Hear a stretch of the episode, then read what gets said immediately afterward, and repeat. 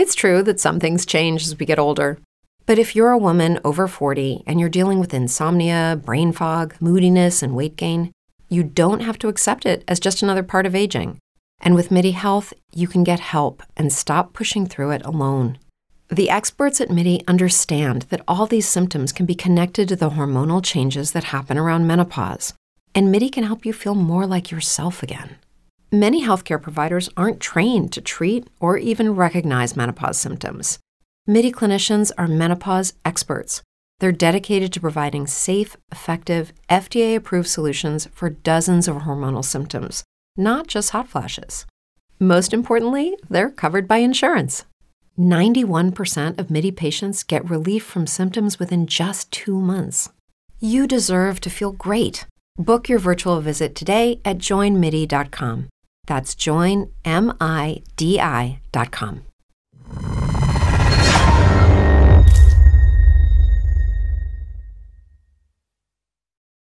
All right. So I'm here with uh, Scotty WA2DFI about an update on the Tangerine SDR device being, being built and assembled by the uh, Tucson Amateur Packet Radio Group, uh, which we talked about this at the DCC conference of 2019 in Detroit last September, wasn't it? Yeah, September. So um, they're building a personal space weather station out of this uh, Tangerine SDR device, which would do a lot more than that. But uh, we were going to have a working prototype by Hamcation, and just like everything else in the radio world, it's a big hurry up and wait game. So, but you have some boards completed, and some boards are still in production. So just go ahead and tell us what the latest is. The latest is the uh, first board we have completed is the magnetometer module, which is uh, a very sensitive uh, set of three-axis inductors, and uh, we can measure the Earth's magnetic field uh, down to 13 nanoteslas. So, and it has a PMOD uh, interface on it, standard PMOD interface, which is actually we're going to include on the data engine. This is a mock-up of the data engine. Plug in like this, and the unique thing about this is this is designed to be both a remote and a local board. So in this configuration here, it's a remote board because it's got the actual sensor board on it. When this is a purchased piece, the bottom part is the part that we build. And so you put this out in the yard, 100 feet away from your station, and connect it with a piece of Cat5 cable. It's not Ethernet, it's, we're just using Cat5 because it's cheap and available. Okay. And we connect it to another copy of the board, only we don't put a sensor on it. We just leave this part off, restrap it, and it becomes the receiver end and it hooks to the tangerine. Okay. So now we've got a remote magnetometer, which you really need because you can't really uh, measure these fine fields inside your shack with all the electrical appliances going. So we need to be able to place it remotely. So this is a prototype. We've got this mostly working. The, the funny thing about it is, is that we're not really sure what the results should be. So we can we can read the data, but we're going like, well, is it working or is it not working?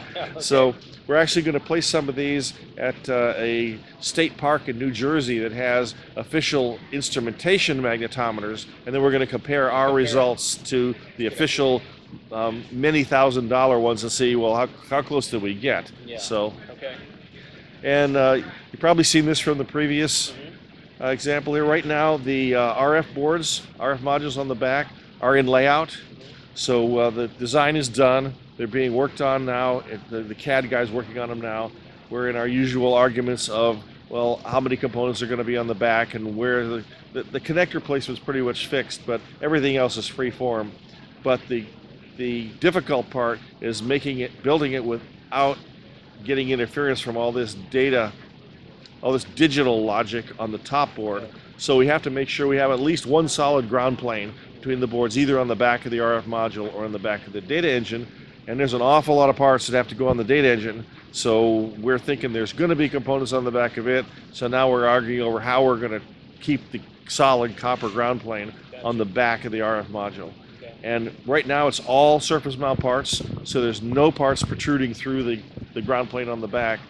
But there's some uh, question as to whether the some of the connectors on the front, being surface mount, are not going to be robust enough to handle the load. So we're looking at maybe different connectors, or maybe we'll end up putting some through-hole parts on and uh, RF shield or something to keep them, but to keep the RF out, out the digital out of the RF. But as you can see, we don't have much space between the boards, so it's, it's going to be pretty tight.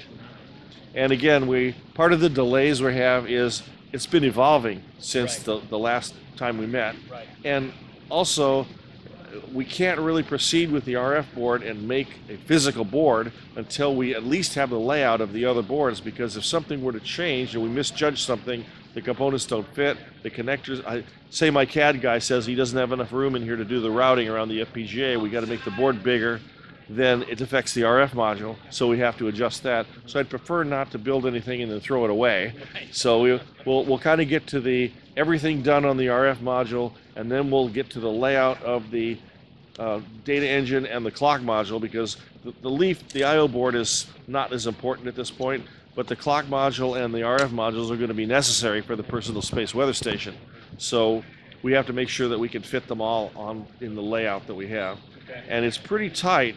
So as you can see, um, John Ackermann, who's working on the clock module, is suggesting that this is probably not going to be big enough, so we're going to maybe have to extend it down another inch out this way to accommodate the GPS Okay. because there's a minimum size of those. So, but we could do that, and then we're actually starting discussion on a case, um, probably initially 3D printed, but then after that we're not sure how we're going to do it, uh, whether it's going to be plastic or metal. But you can see we have connectors on the what will probably end up being the back side, and then the the right side. So that allows us to be able to grow this way and to grow this way without really impacting what the protrusions through the case will be. Okay. We don't really want to grow this out this way because then it's not planar with these connectors. So, and a couple changes that we've made.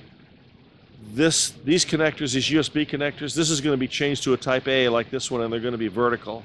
So it's going to buy us some more room on the on the side here, and then we can move the PMOD down because as you can see, we got a little interference problem Oh, with right. the PMOD. So we're going to narrow the PMOD board and move it down a bit, and we'll get clearance Okay. to be able to plug it in. Okay. And so, so we're looking at uh, with with any luck and a lot of work, we might have a prototype data engine by Hamvention Okay. in mid-May, and if not, then very shortly thereafter. Okay. And the clock module will probably follow on shortly thereafter because we can use the data engine without a clock module. It's not as good of a clock, not performance clock, but it's at least we can do debugging and we can get the code started for the FPGA without having a clock module. So if you have the working prototype by Hamvention and the clock module short, shortly after, you'll definitely be in. You think you'll be in full production by the time 20 DCC happens in September? Eh, That's a good question because full production it costs a lot of money. Yeah. So we have to do some work on figuring out how we're going to fund Okay. a production of run of say 500 boards. Okay. But it's possible we could do that Okay. because and, and, and it may be that we want to do a little bit more testing because right now the plan is we, we have funding to build six boards. Okay. But the plan really is we want 20 to 25 boards. So if we can secure some funding to build the extra prototypes, eh, we can distribute them amongst contributors and we'll see how the development goes because really the users want to buy something it does something. Right. So if it without code it's just a doorstop. So we Yeah. we'd like it to be functional and so that that may be the, the gating factor because I can't really, in good faith, sell it to somebody and say, well, you know, wait another six months for the code to come out and we promise you it'll do something. Right. Yeah. So we'd really rather have it doing something right away. Sure. Yeah. Okay. Good. Well, I know that uh, when I put up the first um, kind of the introduction to the Tangerine SDR uh, that you and I did at, at the DCC last year, um, I put that on QRZ. After I after I uploaded it to YouTube, I put a link on QRZ, and it just got it got it got dogpiled because everybody was like, "Oh wow, a new uh, SDR something something." Everybody's really excited about it. So I know there's a lot of people watching for it and looking forward to it, and myself. I don't understand only about 20% of what it does. So, but but I'm still looking forward to it, and people smarter than me are too. So, Pretty good reception here. We had lots of people come up and say they can't wait to, to get a copy because it's doing something now that no other SDR will do. right. So Good. Okay. Well, Scotty, thank you very much for the time. Right. I look forward you. to ca- catching up with you at Hamvention and, then of course, DCC 2020. All right. Good deal. Okay. As, a, as another follow up to the Tangerine SDR project put on by the Tucson Amateur Packet Radio Group, I'm here with Bill Engelke, AB4EJ and they printed the wrong call sign on his vendor badge. So I got I got to remember that. But this program, too. right, right. Okay, okay. So uh, so this is now correct me if I'm wrong. This is an example which will evolve later of the web-based interface that'll control the Tangerine SDR once it's in production. Right. Okay. Yeah. The way we're doing this is the Tangerine SDR includes a, a soft, uh, it's a small computer, like a single board computer, and uh, that's used to control the data engine. The two of them together make the Tangerine SDR. What we want to do is we want to have a system that you don't have to be an engineer or an IT specialist in order to be able to use. So we're trying to use good principles from user-friendly design in order to uh, create uh, the user interface web-based. All the fields, all configuration can be done through the web interface. You don't have to go down and use a VI editor and other elaborate work like that. You can if you want to, but it's really not recommended. It's great if you let the system control everything. We're using something called Flask, in case you've heard of that, and it, it gives you a nice web interface. Uh, we like to check every field before it's put in there to make sure we don't t- try and tell the data engine to do something that it cannot do. And uh, just show a couple of things here. I can hold Um, it for you if you like. There you go. This is the main screen. Uh, it allows you to pick ways to con- configure the system, to go through and set your latitude, longitude, and other things like this, to specify what uh, frequencies and uh, uh, beta data rates you'd like to have. And one of the things we're going to add to this that's a part of making it uh, appeal to the regular ham is in addition to the science content, just collecting of data, we're also going to give you a chance to uh, specify call signs, grid squares, and prefixes that you'd like the system to watch for. So while it's collecting FT8 data, WSPR data, and uh, something like CW Skimmer, it can observe to see if the, a call sign that you're looking for is heard at your site. And then here's a way you can configure it to, to notify you by email or even text message when the, the call sign you're looking for comes on the air. So this will be able to run concurrently with data collection for science input. So that's the basic principle of it. That's excellent. Okay, good. Well, I, I, and like I told Scotty a minute ago, I know a lot of people are looking forward to this. So it's good to see kind of like um, what the end user interface will look like, or at least be able to do. And you've got FT8 down here right now. So you're monitoring, or this is probably a mock-up, but you're monitoring FT8, and this is the results that you're seeing down here. So people are, and I know there's a lot of people that use FT8 right now, so that, that kind of can something people can relate to. Oh yeah, uh, and we have the ability to also add some analytics. This is an early prototype, so that's not in here. But we can do things like show you what parts of the world your system has been hearing uh, in the last hour, the last 15 minutes, the last 24 hours. Now, PSK Reporter gives you this too. Well, we'll have the ability to send data from this to PSK Reporter also. Okay, perfect, perfect. All right, well, great. This is, uh, like I said, this is an exciting project. I know a lot of people are looking forward to it, and uh, I'm glad that I was able to sit down with you guys during this. So we'll see what it looks like uh, come May in Hamvention, and then, of course, at the DCC in 2020. So thanks, Bill. Appreciate it, man. All right, have a good one.